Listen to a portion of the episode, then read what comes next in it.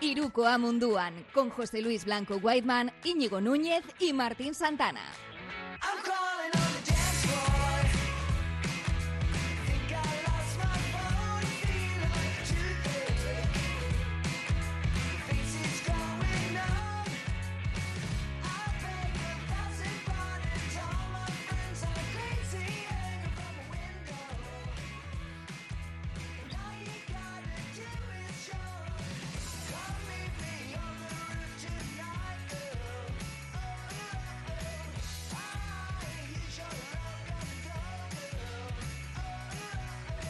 Tal, Martín? Eh, Gabo, buenas noches.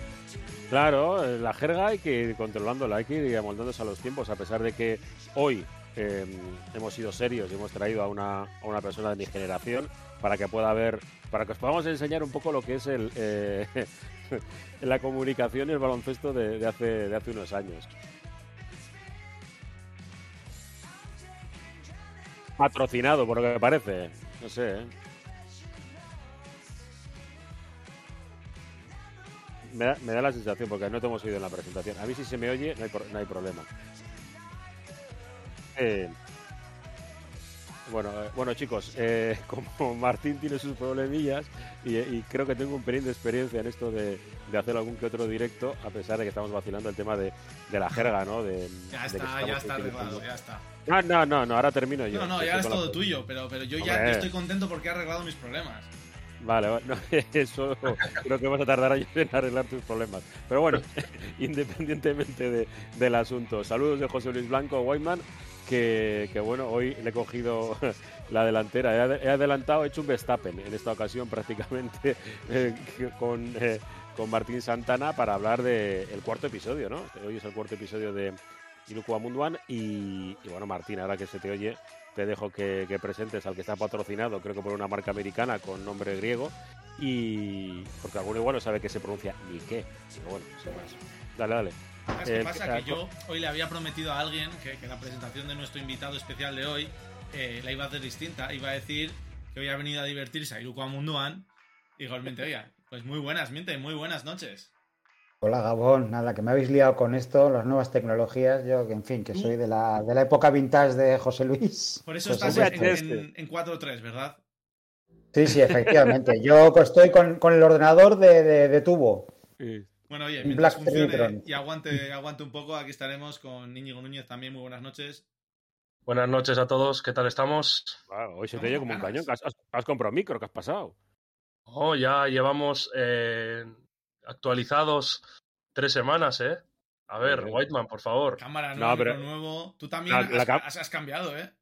Yo es que quería ver el partido, o sea que de Euroliga. Estoy viendo al Madrid Alba de Berlín eh, para ver sobre todo a Ben Lammers, pero es que le está dando una tunda bastante importante el, el Madrid, a pesar de que el primer cuarto eh, no ha empezado bastante justito. Ya sabéis, por cierto, que eh, Pablo Lasso ha dado positivo y no está, no está en el campo, no está en el Wizzing Center de, O sea, de que Madrid. queréis empezar hablando de Euroliga, ¿verdad? Es lo que estoy Sí, viendo. sí, vale, sí. vale, pues, a ver, nada, a ver, pues- pues, bueno, a ver, mira, si, si sabes perfectamente, ahora mismo se está jugando una competición seria, que es la Euroliga, y la NBA va arrancando pues al tran-tran. O sea, va haciendo, pues eso, vamos a hacer algún récord aquí, alguna cosilla para allá, alguna, alguna trifulca, alguna pelea. Y luego para partir de, del All-Star Weekend empezar a, a empezar allá lo serio.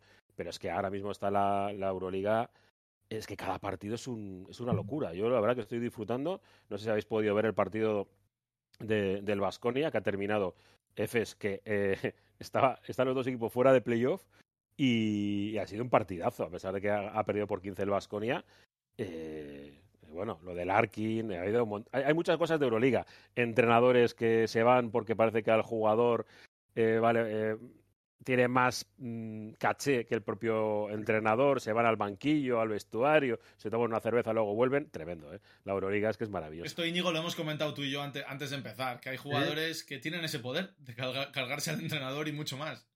Pues sí, entre los apuntes para esta semana eh, hemos mencionado varias cosas y una de ellas es eh, esa destitución de Zvezdan Mitrovic, el entrenador de Mónaco, que tras ganar el año pasado la Eurocup, eh, bueno, pues ha sido destituido de su cargo y lo releva Sasa Obradovic, otro viejo conocido y que estuvo sonando muchísimo para el banquillo de Burgos, a pesar de que al final pues ha sido Salva Maldonado el elegido para, para ocupar el banquillo de la ciudad castellana. Eh, bueno, pues un cambio, un cambio también que llama la atención. Zvezdan Mitrovic ya es del segundo banquillo francés del que sale, digamos, en situaciones un poco extrañas. hace dos semanas, pues veíamos un poco su entrevista hablando de la salida de, de Asbel, que también justo en la situación del confinamiento, pues eh, Asbel decidió no continuar con él y bueno, pues le dio el cargo a TJ Parker, eh, un Asbel que estaba haciéndolo muy bien en Liga Francesa y también en Euroliga y que bueno, salió y yo creo que es una situación un poco similar. Yo creo que se ha enquistado todo lo que ha sucedido con Mike James y bueno, pues ha terminado por Mónaco por apostar por, por, eh, Mike James, yo creo, ¿no? Primordialmente antes que por Svedan Mitrovic. En fin, el tema de, de Mike James es algo, es algo complejo, ¿no? Eh, de gestionar, si no decírselo a Itudis. Parece que el único que ha sido capaz de lidiar con él ha sido Perasovic de una manera espectacular en, en, en Basconia, pero el resto lo han sufrido. Messina dijo en Milán que no lo quería. Eh, Itudis lo acabó apartando en CSK. Ahora problemas con Mitrovic. No se está ganando tampoco buena reputación James. No sé qué pensáis vosotros, pero no es una buena manera de hacer las cosas, desde luego. Aquí estamos viendo esas imágenes precisamente, perdona, de, Mike James en esos eh, instantes finales del primer cuarto. Y bueno, pues es que es un Mike James que yo te lo decía, no me sorprende. No sé, Igor, tú cómo, cómo lo ves, porque es un jugador que ya le conocemos. Sí, hombre, tiene esos antecedentes, ¿no? Y cuando se le ficha, pues sabes que, se ficha un enorme jugador, pero que te puede, vamos, eh, finiquitar la química de vestuario, ¿no? A mí me duele especialmente lo de Mitrovic porque es toda una institución de, en, Mónaco, ¿no? He trabajado durante muchos años, prácticamente desde que estaba en el fondo de las, de, las divisiones galas de baloncesto hasta lo, más, hasta lo más alto, ¿no? Del básquet europeo. Y es el problema, ¿no? Eh, que este, con este tipo de jugadores, si vas a lidiar al final, quien sale perdiendo en el 90% de las ocasiones, pues es el entrenador, ¿no?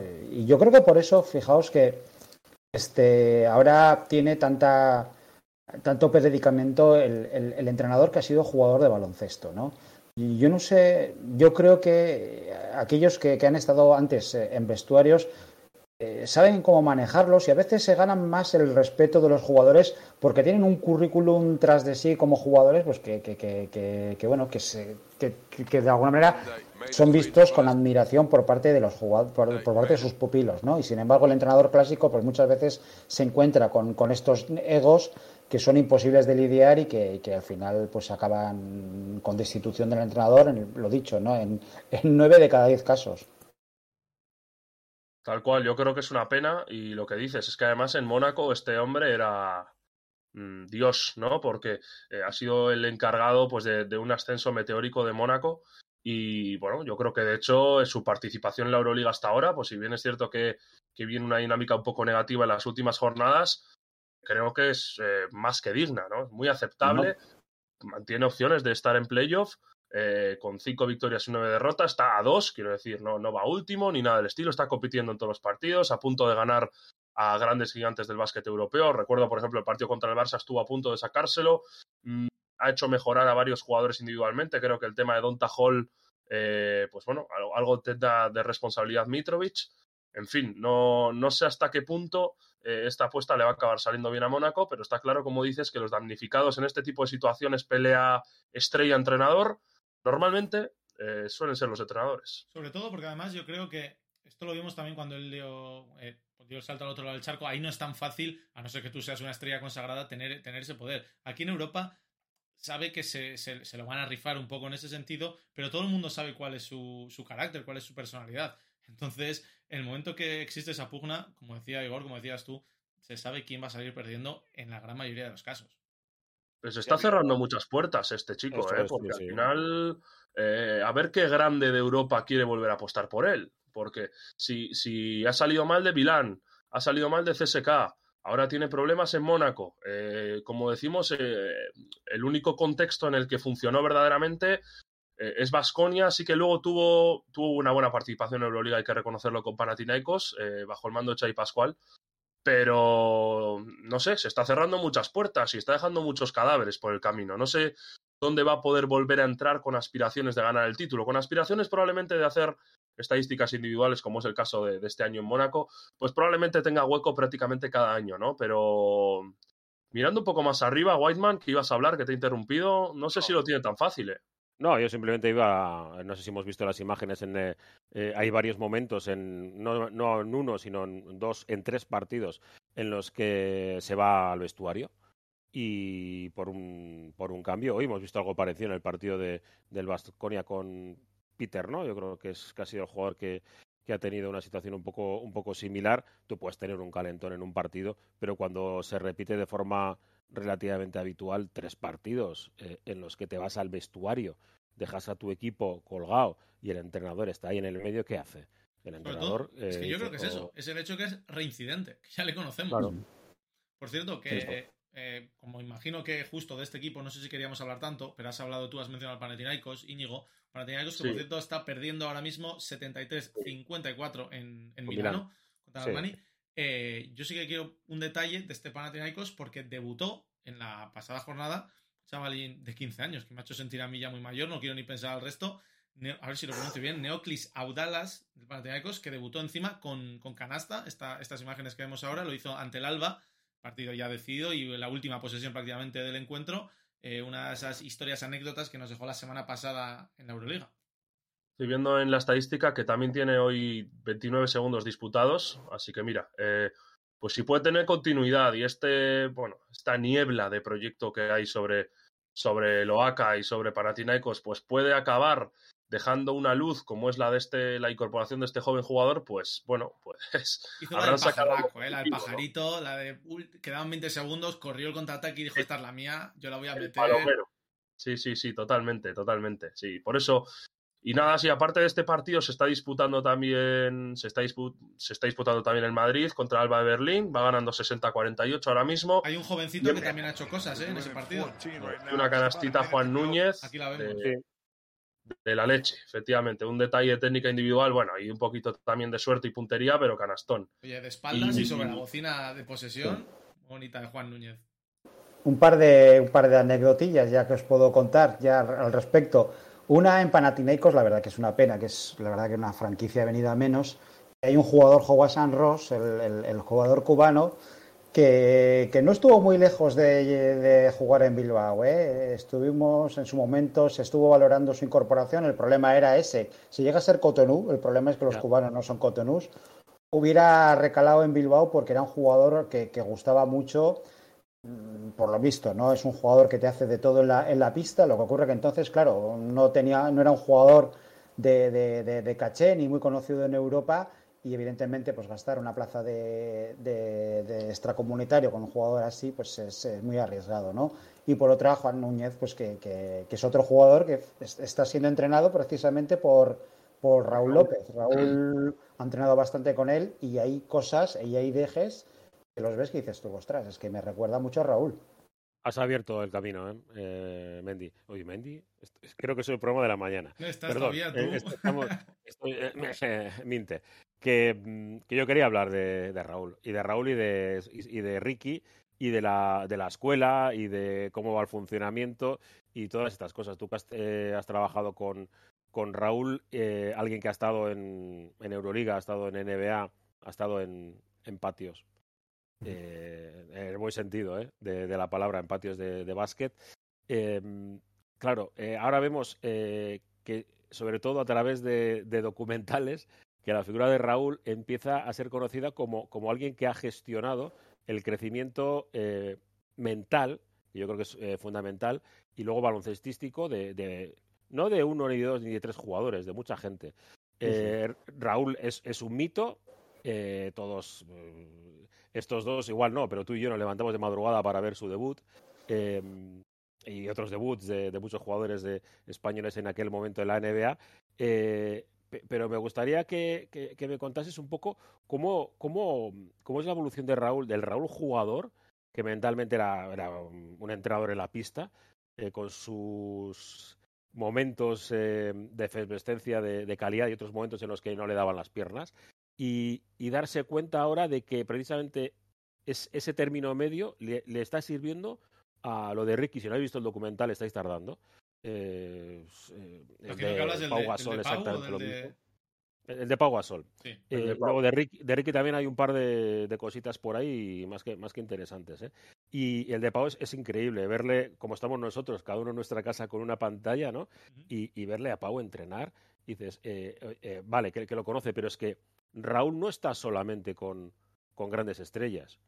Y, Hombre, estuvo, y- ¿os acordáis que se filtró esa foto de, de Raúl entrenando aquí en Ugao, en una de las canchas que pare- sí. donde juegan los chavales con, con Decky, si no me equivoco, era verdad. sí, Sí. sí. Sí, sí. Yo el, el- el jueves estoy con Álvaro y con Aich eh, para el tema del, del hombrito. Eh, eh, venga, que te tenía que preguntar, que, que te he Bueno, hecho la sí. pregunta. Pues mira, la verdad que eh, yo que de vez en cuando estoy con él, hablo con él, yo creo que ha encontrado su camino, ¿no? Después de dejar de colgar las botas y está viendo dónde puede ayudar en el mundo del baloncesto. Eh, él tenía claro que eso de entrenar que no iba con él, pero que sin embargo eso de ayudar a, que floreciese lo que es el, talento individual, ¿no? Que él siempre se quejaba, joder, es que no se trabaja con el talento individual, todo es equipo, equipo, equipo, y hay jugadores y jugadoras que tienen un talento que hay que este, sacarle provecho y que hay que trabajar extra con ellos y demás. Y bueno, una vez que dejó Bilbao Basket, pues eh, se animó a abrir con, con Sergio esta, en la North Academy aquí en Bilbao, donde trabajan con chicos y chicas pues de, desde los 12, 13 años hasta los 18. Él está encantado, ha formado a otros entrenadores para de alguna manera seguir su método, que tienen un método específico, eh, además eh, se lo ha currado, ha buscado este, métodos norteamericanos, ha adaptado lo que se trabajó en el Juventud con él a, las nuevas tecnologías también. Y, desde luego, como es como es, porque él no se da ningún tipo de importancia, sabemos de su trabajo, pues casi casi porque se los tenemos que sacar eh, con una espátula o si no por terceras personas. Pero es un, es decir, cualquier otro pues hubiera puesto todas las medallas sobre la mejora de Ricky, sobre la recuperación de Pau y demás, pero Raúl pues no necesita eso, ¿no? No le gusta nada los focos y sobre todo yo creo que, que- que está ayudando a estos jugadores a nivel mental, ¿no? Él ha tenido que ser muy duro mentalmente para, para salir adelante pues eh, con unas rodillas maltrechas y tener una carrera que, que- que llegó hasta los 30 y bastantes años y en ese sentido mm, Ricky yo creo que necesitaba eso, confianza, ¿no? Creer, creer en sí mismo y fue yo creo que lo primero que, que- aprendió con Raúl y luego hay un montón de jugadas que, que- que son marca de Raúl. Esas extensiones, esas canastas, este, exactamente, los tiros Sí, tras bote de media distancia. Le decía, mira, Ricky, tú igual no vas a ser nunca un triplista NBA, pero coño, da un paso, da un bote, empieza tirando media distancia. Luego ya, ya, ya irás este, notando que ganas este, confianza y ya echarás de 7 8 metros. Tú poco a poco, poco a poco. Y todas las- esas, las, esas preciosas penetraciones son marca de Raúl, ¿no? Y, y- se ve eso en otros jugadores, en Núñez, en Ferran Basas. Ferran Basas también ha entrenado con Raúl y han entrenado otros muchísimos nombres pues, eh, que, que- vamos, que, que- no hay que dar, él no se da ningún tipo de, de- de publicidad porque eh, yo creo que disfruta tanto entrenando con profesionales NBA como con chavales y chavalas de, de 14, 15 años, ¿no? Y es que es un poco, Igor, lo que tú dices, yo creo. El hecho de que nosotros sabemos de, de sus logros por, por el documental que sale de Pau, por las noticias que sale de Ricky, pero hay muchos más. Y, y sobre Ricky me parece muy importante porque es un poco el proyecto de Raúl. Todo lo que en lo que se ha convertido Ricky Rubio, que, que a día de hoy a mí me parece una de, los, de las personas, no jugadores, sino personas en general más fascinantes que hay en el mundo del baloncesto. Hay mucho que se ve a Raúl en mucho de ello. En la pista y fuera también, esa serenidad, calma, eh, la persona en la que se ha convertido Ricky también después, mucho a raíz de la pérdida de su madre. eh, y lo que él habla de confianza en sí mismo. Recordemos que también han tenido una lesión parecida. Raúl es una persona a la que le sobraba talento, pero que su carrera se vio, como tú dices, afectada por esas lesiones y entonces sabe trabajar con las personas que también han visto. Al final, una lesión es lo peor que le puede pasar a un deportista. Y, y alguien que sabe cómo lidiar con ello es, es Raúl. Entonces, Sí, sí, los- y, y- y yo me... Sí, sí, perdón, perdón. no, no, eso. Entonces, eh, jugadores que han podido trabajar con él, tratar con alguien que de primera mano sabe lo que tú estás sintiendo y por lo que estás pasando, es un plus que no te puede dar nadie. Esa experiencia es impagable. Efectivamente, y yo me acuerdo incluso en Bilbao Basket, y José Luis lo sabe bien, lo mal que lo pasamos, eh, pues eh, el Raúl pues, siempre te daba esos consejos para decir, mira, tú no hagas caso, no mires eh, redes sociales, no sé qué decía. Yo he sobrevivido al mundo del básquet veintitantos años porque no leía una, una sola crónica ni una sola, no, intentaba alejarme de todo ello porque si no me iba a comer la cabeza, ¿no?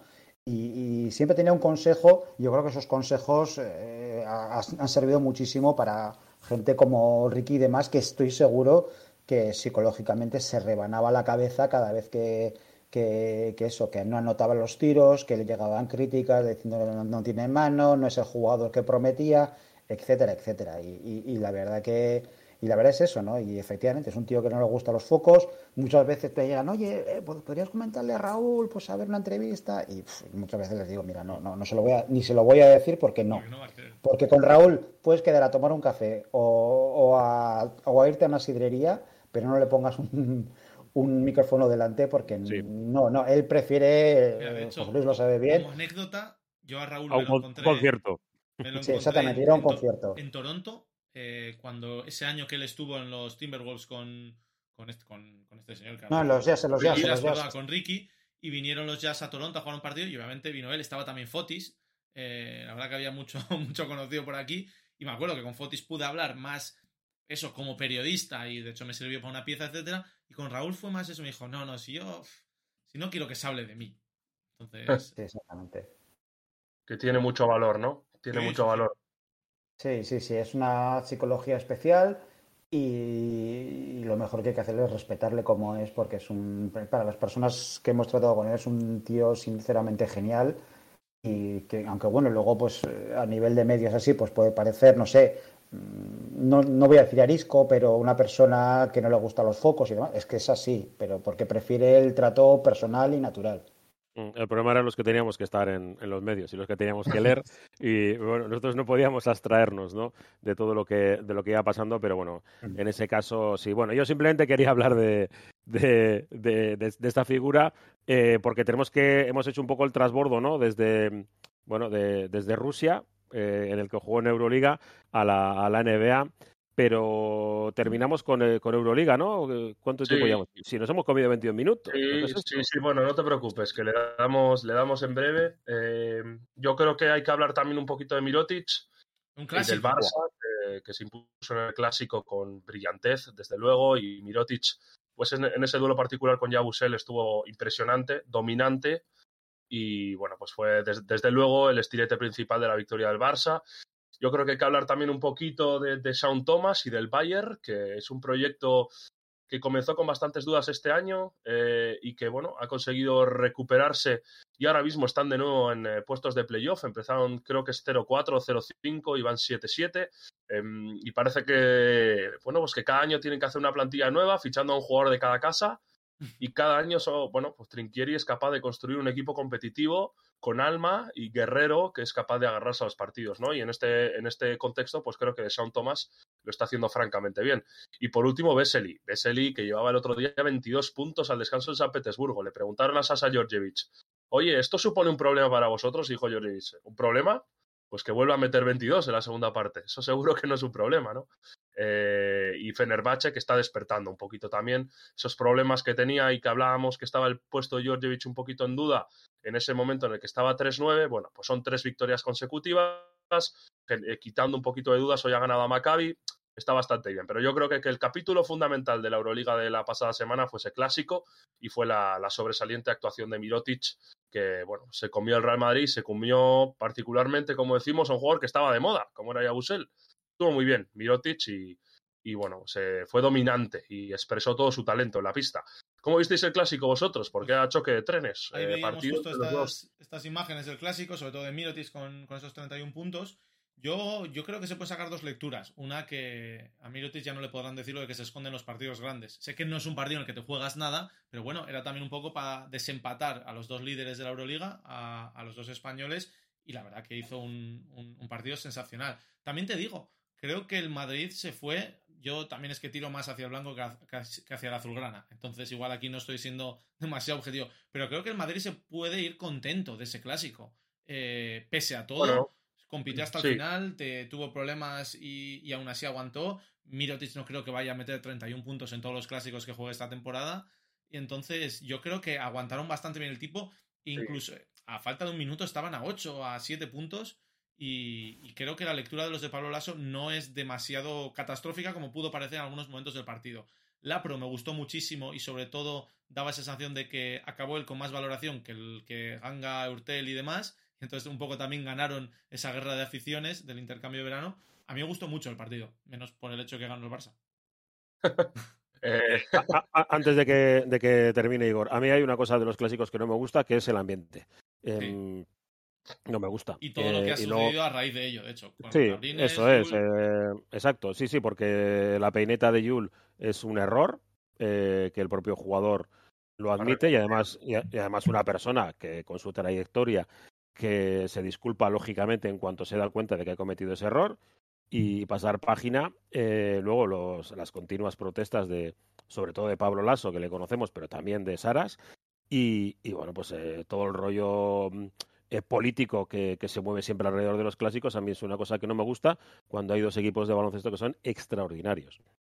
Hoy además ha, jugado, yo creo también un buen partido el Barça en el Pionir, que es una cancha muy, muy complicada, pero no se habéis visto a la Estrella Roja, es que ha fallado triples, eh, pero vamos, tenía el partido como para poder estar 3-4 puntos, ha empezado a fallar triples de, de una, de una manera absolutamente increíble. Y el Madrid hoy, sin su entrenador, con, con el segundo, pues está pasando por encima otra vez del Alba de Berlín, que no es, no es un equipo, fíjate, 85-61, a falta de 39 segundos para el final, Núñez acaba de meter triple, yo os lo narro, eh, casi, casi, que... Si alguien dice eh, estaba grabado, ¿no?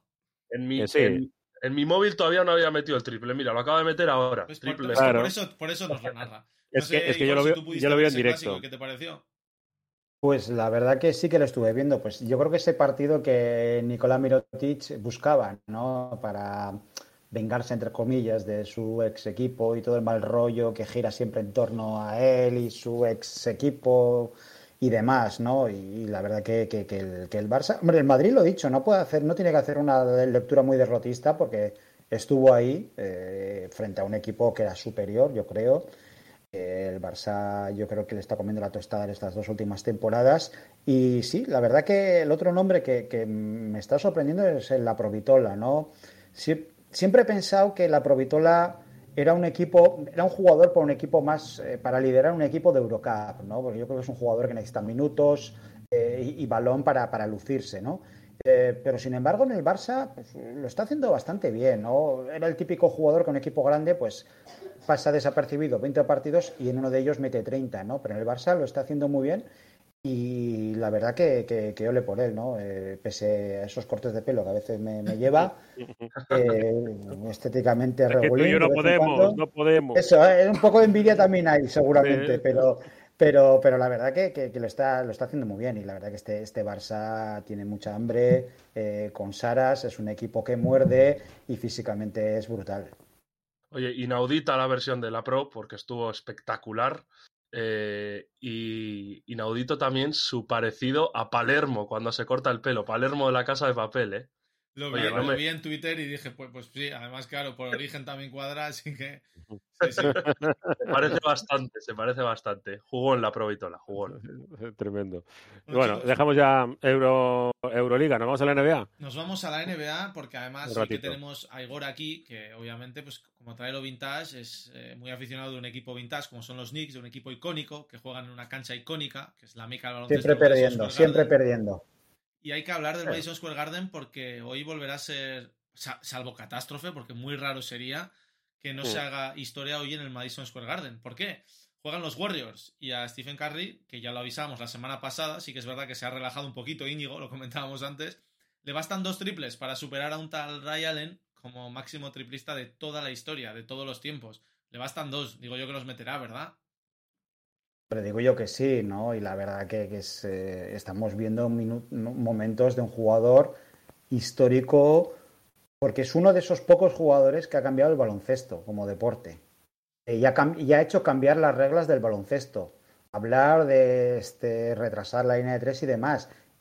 Y ojo, esto hasta ahora ha pasado siempre con- con hombres altos. Eh, los tres segundos con, Will- con George Mikan, con Will Chamberlain, que si la prohibición de hacer mates en, en la NCA con Lee Walfindor, Abdul Jabbar posteriormente, pero nunca había ocurrido con un peque, con un tío de 1,90. Y Stephen Curry pues, ha revolucionado el mundo del básquet. El, el básquet ya no es el mismo deporte que el que José Luis y yo conocíamos hace Sí, 20, sí. 30 años, ¿no? y desde luego yo creo que es el máximo responsable de ello y fuera parte de, de LeBron y demás, yo creo que por su impacto en, en, lo que es el baloncesto es el jugador del siglo XXI. Mm, hablábamos, Igor, hace muchos años, eh, no voy a decir cuántos, es, esos proyectos que estaban en las universidades o en los equipos satélite de, de la NBA, de, de, de, equipos que tiraban mucho de tres, que era prácticamente, eh, pues eso, e, era un, un laboratorio, ¿no? De, decir, tirar de tres y al final han salido jugadores de ese perfil que no, que, que creíamos que era imposible encontrar equipos que tirasen más de tres que de dos y hemos visto que con el tiempo, estadística avanzada y demás, eh, lo cierto es que está funcionando, pero a mí me gustaría mantener mi bandera del, del baloncesto más, más, clásico y decir que no todos han podido amoldarse y que tenemos a equipos que empiezan a jugar con jugadores interiores interiores, que tenemos a equipos que están usando la media distancia, no muchos, pero empiezan a hacerlo, y otro tipo de defensas y no solamente el, el, pues el backcourt, ¿no? El, el tiro de, de, de, tres y de que hecho, desde Claro, es que eh, antes los triplistas eran los especialistas. Era, era, un rol de especialista. Yo me acuerdo en mis primeros años un poco siguiendo la NBA que, que me, me, resultaba muy curioso el caso de un jugador, muchos no conocerán, Steve Novak, que, que tenía más triples anotados que bandejas. Pero ¿cómo Sí, puede? sí. Joder, ¿qué es esto? Claro, hoy en día que alguien tiene más triples que, que canastas de dos es hasta habitual en, en jugadores pequeños, sí. en escoltas y en bases. Y ¿Te Sí, sí, acuerdas de, Oscar Smith Bacerra? ¿Te acuerdas? Tampoco se acuerda, ¿no? Sí, sí, sí, sí. sí. Nosotros- Mano Santa, eh, Mano Santa, ¿cómo decía? Es Pero efectivamente, sí, sí, hasta hace 10-15 años pues eran los Steve Kerr, los, eh, eh, los Del Curry eran especialistas de, de 15-20 minutos que te Craig metían dos o tres triples. Craig Hodges, Sí, sí. eh, incluso, joder, posteriormente este, joder, el que se... Joder, no me sale ahora, que se acaba de retirar hace poco, eh, que estuvo, bueno, en Jazz, ha estado en...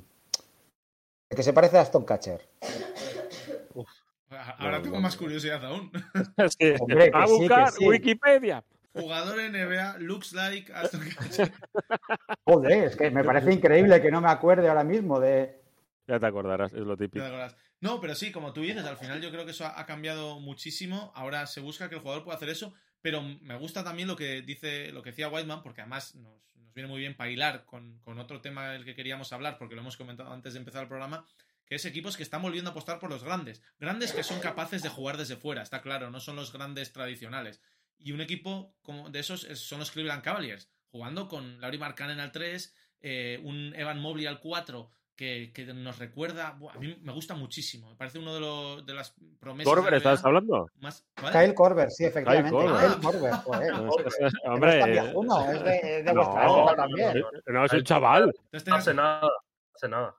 Claro, claro, sí, Kyle Korver ha estado compitiendo hasta, hasta antes de ayer, sí, Sí, claro. Pues eso, uno es otro especialista de triples totalmente en, en Atlanta, en los Nets, en muchos equipos. Eso, decía, Lauri Markkanen al 3 y al 4 Evan Mobley, un rookie por el que están apostando muchísimo en Cleveland. A mí me recuerda un poco a Chris Bosh, un poco también a, Kevin Garnett, según qué cosas. Y es un perfil que me gusta muchísimo. Me decías tú, Igor, que has podido ver también bastante a Cleveland este año. Y es, es interesante ver un equipo que está jugando a una cosa distinta a la que está jugando el resto de la liga.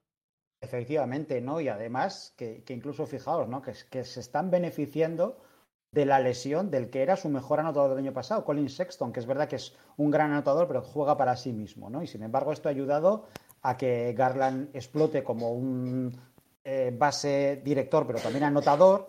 Y, luego esa segunda unidad con, con, Ricky y Kevin Love, un poco de, de básquet vintage, pues está funcionando a, la a las mil maravillas y es un equipo ordenado, ¿no? Que quién lo iba a pensar, los Cleveland Cavaliers jugando ordenados. Es un equipo que gusta verles jugar porque Con un juegan entrenador bien, que juegan no tenía bien, no ni, es... ningún bagaje enorme tampoco para ser lo que está haciendo.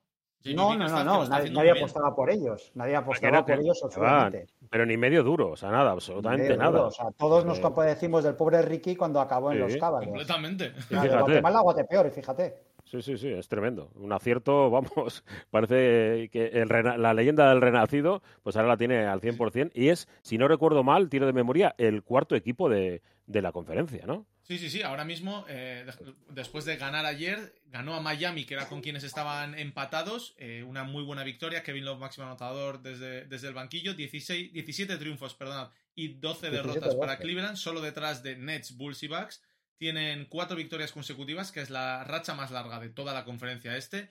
tienen una marca de 8-2 en los últimos 10 encuentros, que también es la mejor marca, no solo del este, sino de toda la NBA. Y la verdad que les está funcionando muy bien ahora todo este sistema. Y por cierto, nombrabais a Ricky, que ya hemos hablado antes de él. Ricky Rubio, que ayer, siete asistencias, un robo, le valieron las asistencias para superar las 5.000 en su carrera NBA, el robo para meterse en el top 100 de máximos ladrones de la historia. Empató a Sean Kemp en esa clasificación y para las asistencias, por poner un poco de contexto, solamente hay 11 jugadores en activo que tienen esa, esa cifra. Y este es Ricky Rubio, que no es un jugador que jamás haya tenido muchísimos minutos. Y solo tres, incluyendo a Ricky, eh, en toda la historia han superado las 5.000 siendo jugadores de formación europea. Uno es toda una estrella como Tony Parker, que ganó cinco anillos, y cuatro anillos, perdona. Y el otro es un amigo nuestro, José Calderón. O sea, mirar con qué, con qué compañía está Ricky Rubio con esas 5.000 asistencias. Y además asistiendo sin perder balones. El ratio asistencias perdidas. Siempre uno de los más grandes de la NBA, rollo Chris Paul. Eh, en ese sentido, siempre han, siempre ha estado muy. Siempre ha tenido unos números muy de Chris Paul en ese sentido. En el ratio de asistencias robo, eh, pérdidas, en robos por, por partido. Siempre ha sido muy de ese estilo. Y además. Yo creo que Perdón, sí, sí.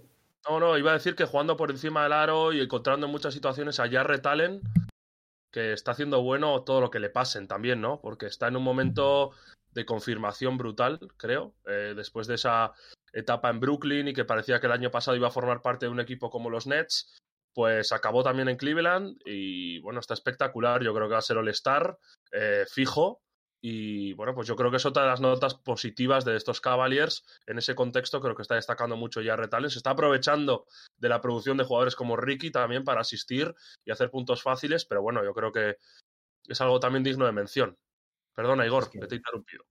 Sí, no, no, que, que, efectivamente, que yo creo que Chris Paul además es un poco el arqueotipo de jugador en el que se tiene que fijar Ricky, ¿no? Chris Paul tampoco es un gran tirador, es un jugador Mm, especialista en el, en, el tiro a media distancia y sobre todo es un capitán general que domina el juego como pocos, ¿no? Y lo de Jarrell Allen es espectacular, ¿no? Es un tío que, que no tiene una especial, un especial talento ofensivo, pero que paja para abajo cualquier balón que le llegue a las cercanías del aro, ¿no? Con, con esa altura, esos 2.11, más, con, más el afro, que parece que puede llegar a los 2.20 con el afro, es un, es un tío muy útil para el básquet moderno. Al fin y al cabo, hoy en día los pivots hay que pedirles que hagan bien el pick and roll, que no se hundan abajo en defensa y que corran. Y este tío lo hace las mil maravillas. Juega por encima del aro. Parecía un gran riesgo el de Cleveland de, en ese traspaso de Harden a, múltiples bandas que acabó con Allen en, en, Cleveland, el convertir a Jarrett Allen prácticamente en tu jugador franquicia. Porque al menos de entre tus hombres grandes pero parece que está, bueno, de momento está mereciendo la pena. Como tú dices, Íñigo puede ser estar perfectamente junto, junto a Garland, además. Y, es, muy, muy sorprendente esta, esta temporada de, los Cleveland Cavaliers. Por cierto, chicos, que no sé si habéis visto que la, NBA ha abierto hoy eh, las votaciones para elegir la mejor camiseta de la historia. No sé si habéis visto cuáles son las 10 que están disponibles, porque ah. las, voy a, poner ahora en pantalla. Enséñala, enséñala, si, entre todos elegimos. Claro, tenemos el, logo yo, ya, la tengo elegida, ¿eh? Yo lo tengo elegida, pero vamos, y si no está, es para matarlos. la estamos viendo en pantalla, los que estáis viendo el streaming, vosotros creo que sí. no hay ninguna de Atlanta. A ver, eh, hay una de, Atlanta. No, no hay ninguna. Voy a mirar. La que estoy tapando, por cierto, es la de los Blazers. No estoy tapando yo, pero no puedo arreglarlo ahora rápidamente. Es la de los Blazers clásica de, Drexler. Sí. Eh, yo elijo todas. Elijo todas. Está la de los la de los Nuggets, la de yo tengo la, de los Nuggets del arco iris, que esa la tengo yo. De esa la, la, colgué detrás en el primer programa, la de Alex English. La de, la de, Toronto es horrible. Esa es espectacular. La de Toronto. La, la de Toronto, la del Raptor, es horrible. Horrible, eh, pero ¿cómo pueden poner eso? es que desde luego. De Toronto genera reacciones absolutamente opuestas. O sea, yo, yo os digo una cosa: la NBA cayó, cayó eh, estéticamente en los 90, la NBA es algo terrible.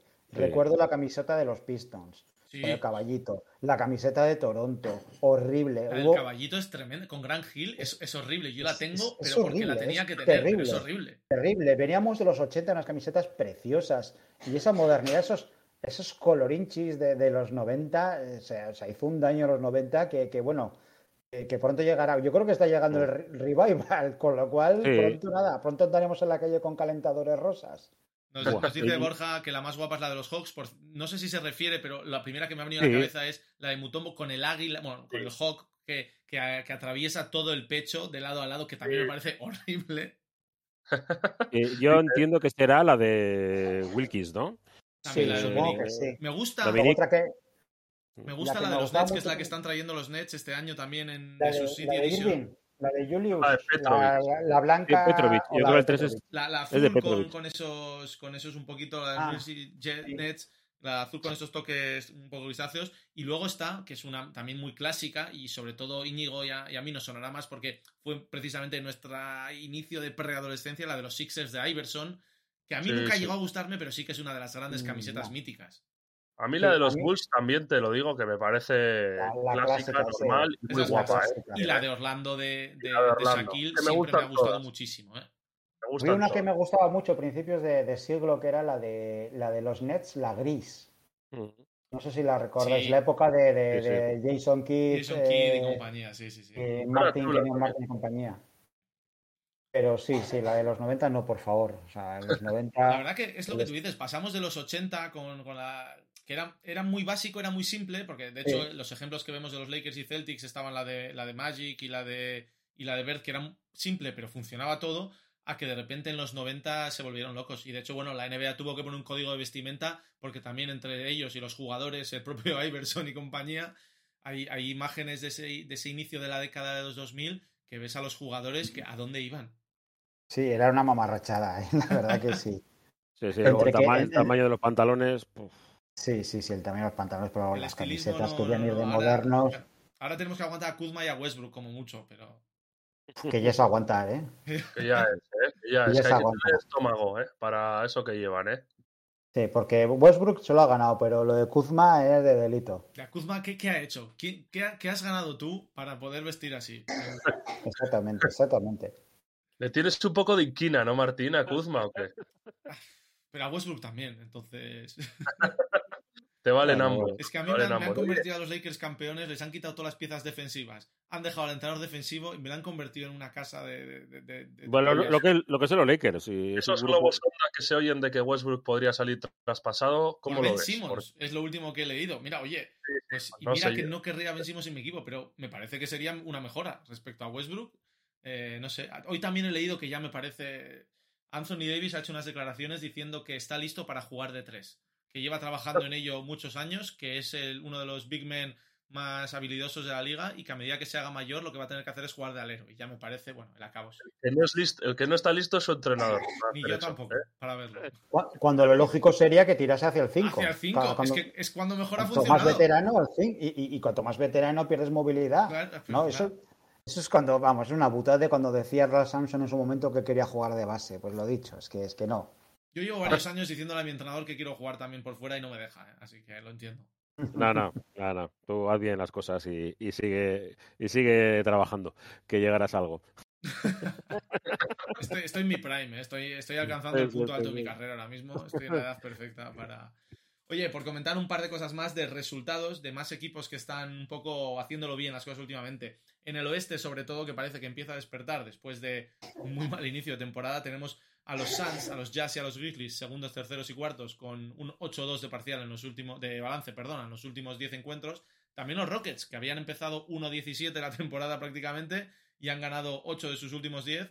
Eh, bueno, los Rockets es un equipo que ha sacado los tanques a la calle, lo sabíamos. Eh, igual que Oklahoma, igual que Detroit, igual que Orlando, pero al menos tienen, tienen piezas interesantes. Cuando nuestro Kyrie Thomas lo hizo bien en Houston fue por la misma razón. Es porque apuestan por jóvenes a ver cuál funciona y bueno, de momento parece que al, menos no, no tiran la toalla como otros equipos, porque la verdad que me tuve que tragar el otro día algún partido de Detroit y de Orlando y tiene tela.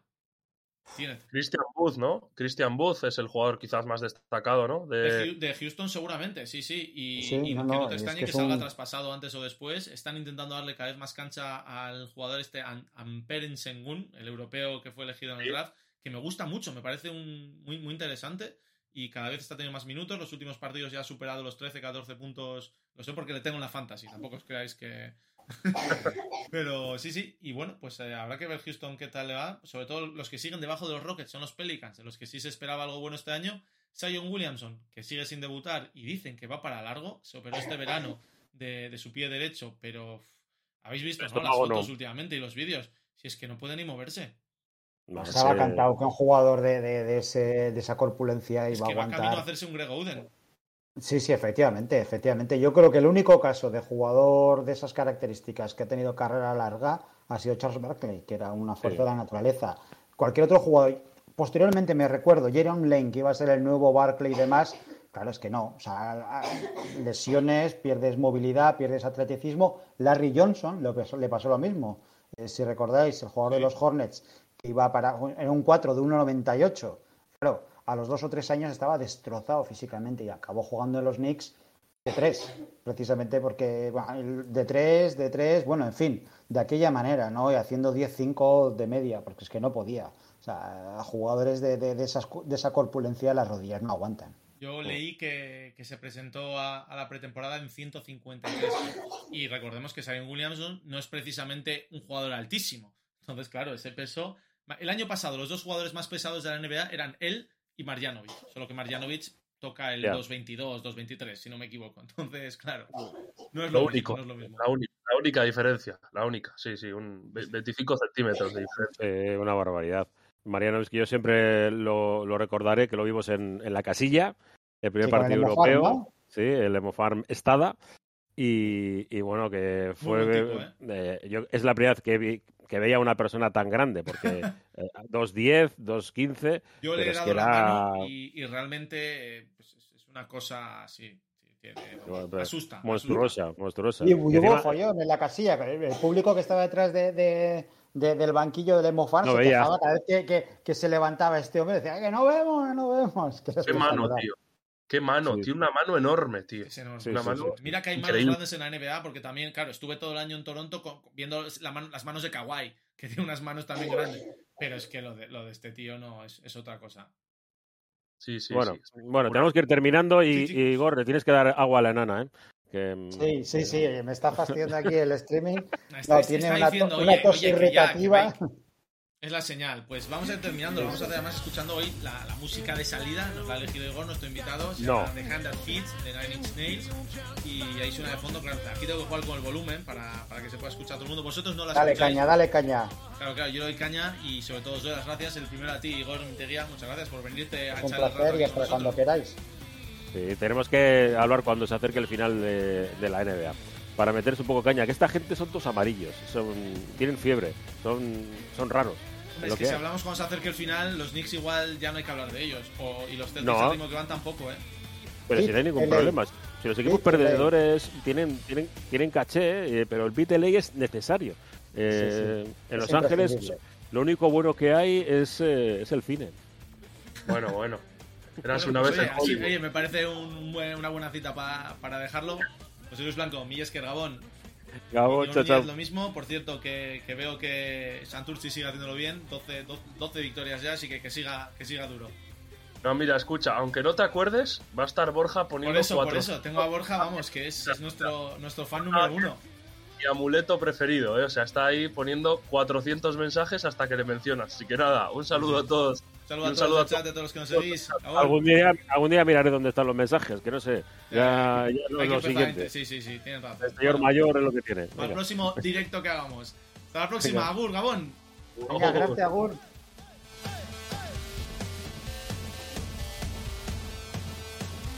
Bien,